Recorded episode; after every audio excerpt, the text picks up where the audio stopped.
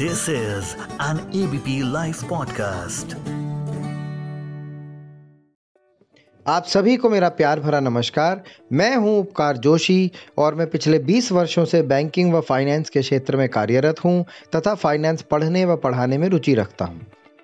पिछले एपिसोड में मैंने म्यूचुअल फंड्स के बारे में डिस्कस किया था कि ब्रॉडली कितनी कैटेगरीज होती हैं और इनमें निवेश कैसे किया जा सकता है।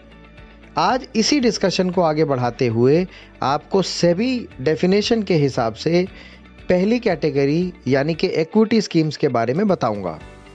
मगर उसके पहले मुझे ऐसा लगता है कि ये जो हम भारी लगने वाले शब्द सुनते रहते हैं, जैसे कि इक्विटी और डेट ये असल में होते क्या हैं? आइए ये समझ लेते हैं।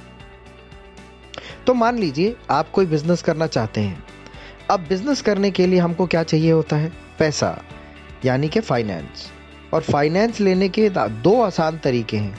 एक, आप उधार ले सकते हैं, यानी कि बोरो कर सकते हैं। इसको हम डेट कह देते हैं। दूसरा, आप किसी को अपने बिज़नेस में हिस्सेदार बना सकते हैं। इसको हम इक्विटी कह देते हैं। कुछ और भारी शब्द हैं, जैसे कि लार्ज कैप मिड कैप और स्मॉल कैप आइए इसके बारे में समझ लेते हैं। देखिए कैप का फुल फॉर्म होता है कैपिटलाइजेशन। यहाँ हम मार्केट कैपिटलाइजेशन के बारे में बात कर रहे हैं। आसान भाषा में किसी भी शेयर कंपनी के एक शेयर के मार्केट प्राइस को उस कंपनी के टोटल आउटस्टैंडिंग शेयर से मल्टीप्लाई कर दीजिए। ये आपका कैपिटलाइजेशन हो गया। अब सभी कंपनीज़ का ऐसे कैपिटलाइजेशन निकाल के कंपनीज़ को कैपिटलाइजेशन के आधार पर डिसेंडिंग ऑर्डर में अरेंज कर लीजिए।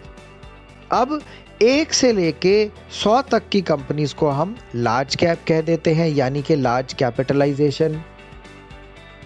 101 से 250 तक मिड कैप हो गया और 251 ऑनवर्ड्स स्मॉल कैप हो जाते हैं। देखिए कितना आसान हो गया है।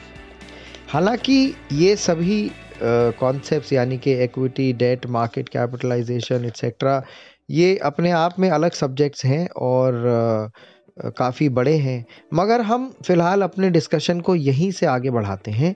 तो coming back to our original discussion यानी कि एक्विटी स्कीम्स हम सेबी यानी कि securities and exchange board of India के द्वारा जो दस कैटेगरीज में बांटा गया है, उनके बारे में पढ़ते हैं।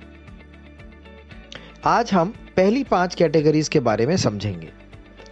पहली कैटेगरी है लार्ज कैप फंड्स यानी कि ये वो फंड्स हैं जो अपना 80 प्रतिशत इन्वेस्टमेंट लार्ज कैप कंपनीज़ के एक्विटी व एक्विटी रिलेटेड एसेट्स में इन्वेस्ट करेंगे।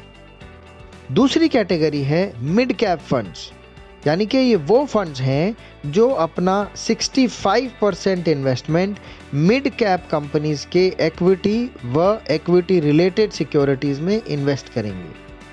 तीसरी कैटेगरी है स्मॉल कैप फंड्स यानी कि ये वो फंड्स हैं जो अपना 65 percent investment small cap companies के एक्विटी व एक्विटी रिलेटेड सिक्योरिटीज में इन्वेस्ट करेंगे। कितना आसान है देखिए।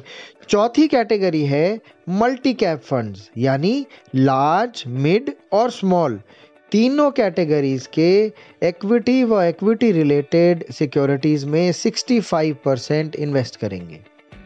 पांचवी कैटेगरी है large and mid cap funds ये वो फंड्स हैं जो अपने टोटल एसेट्स का 35 परसेंट लार्ज कैप फर्म्स में व 35 परसेंट मिड कैप फर्म्स की इक्विटी व इक्विटी रिलेटेड सिक्योरिटीज़ में इन्वेस्ट करेंगे।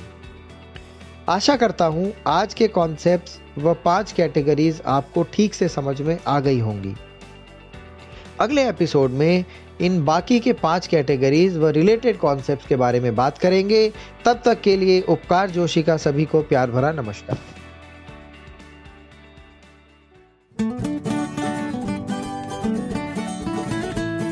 This is an ABP Life podcast.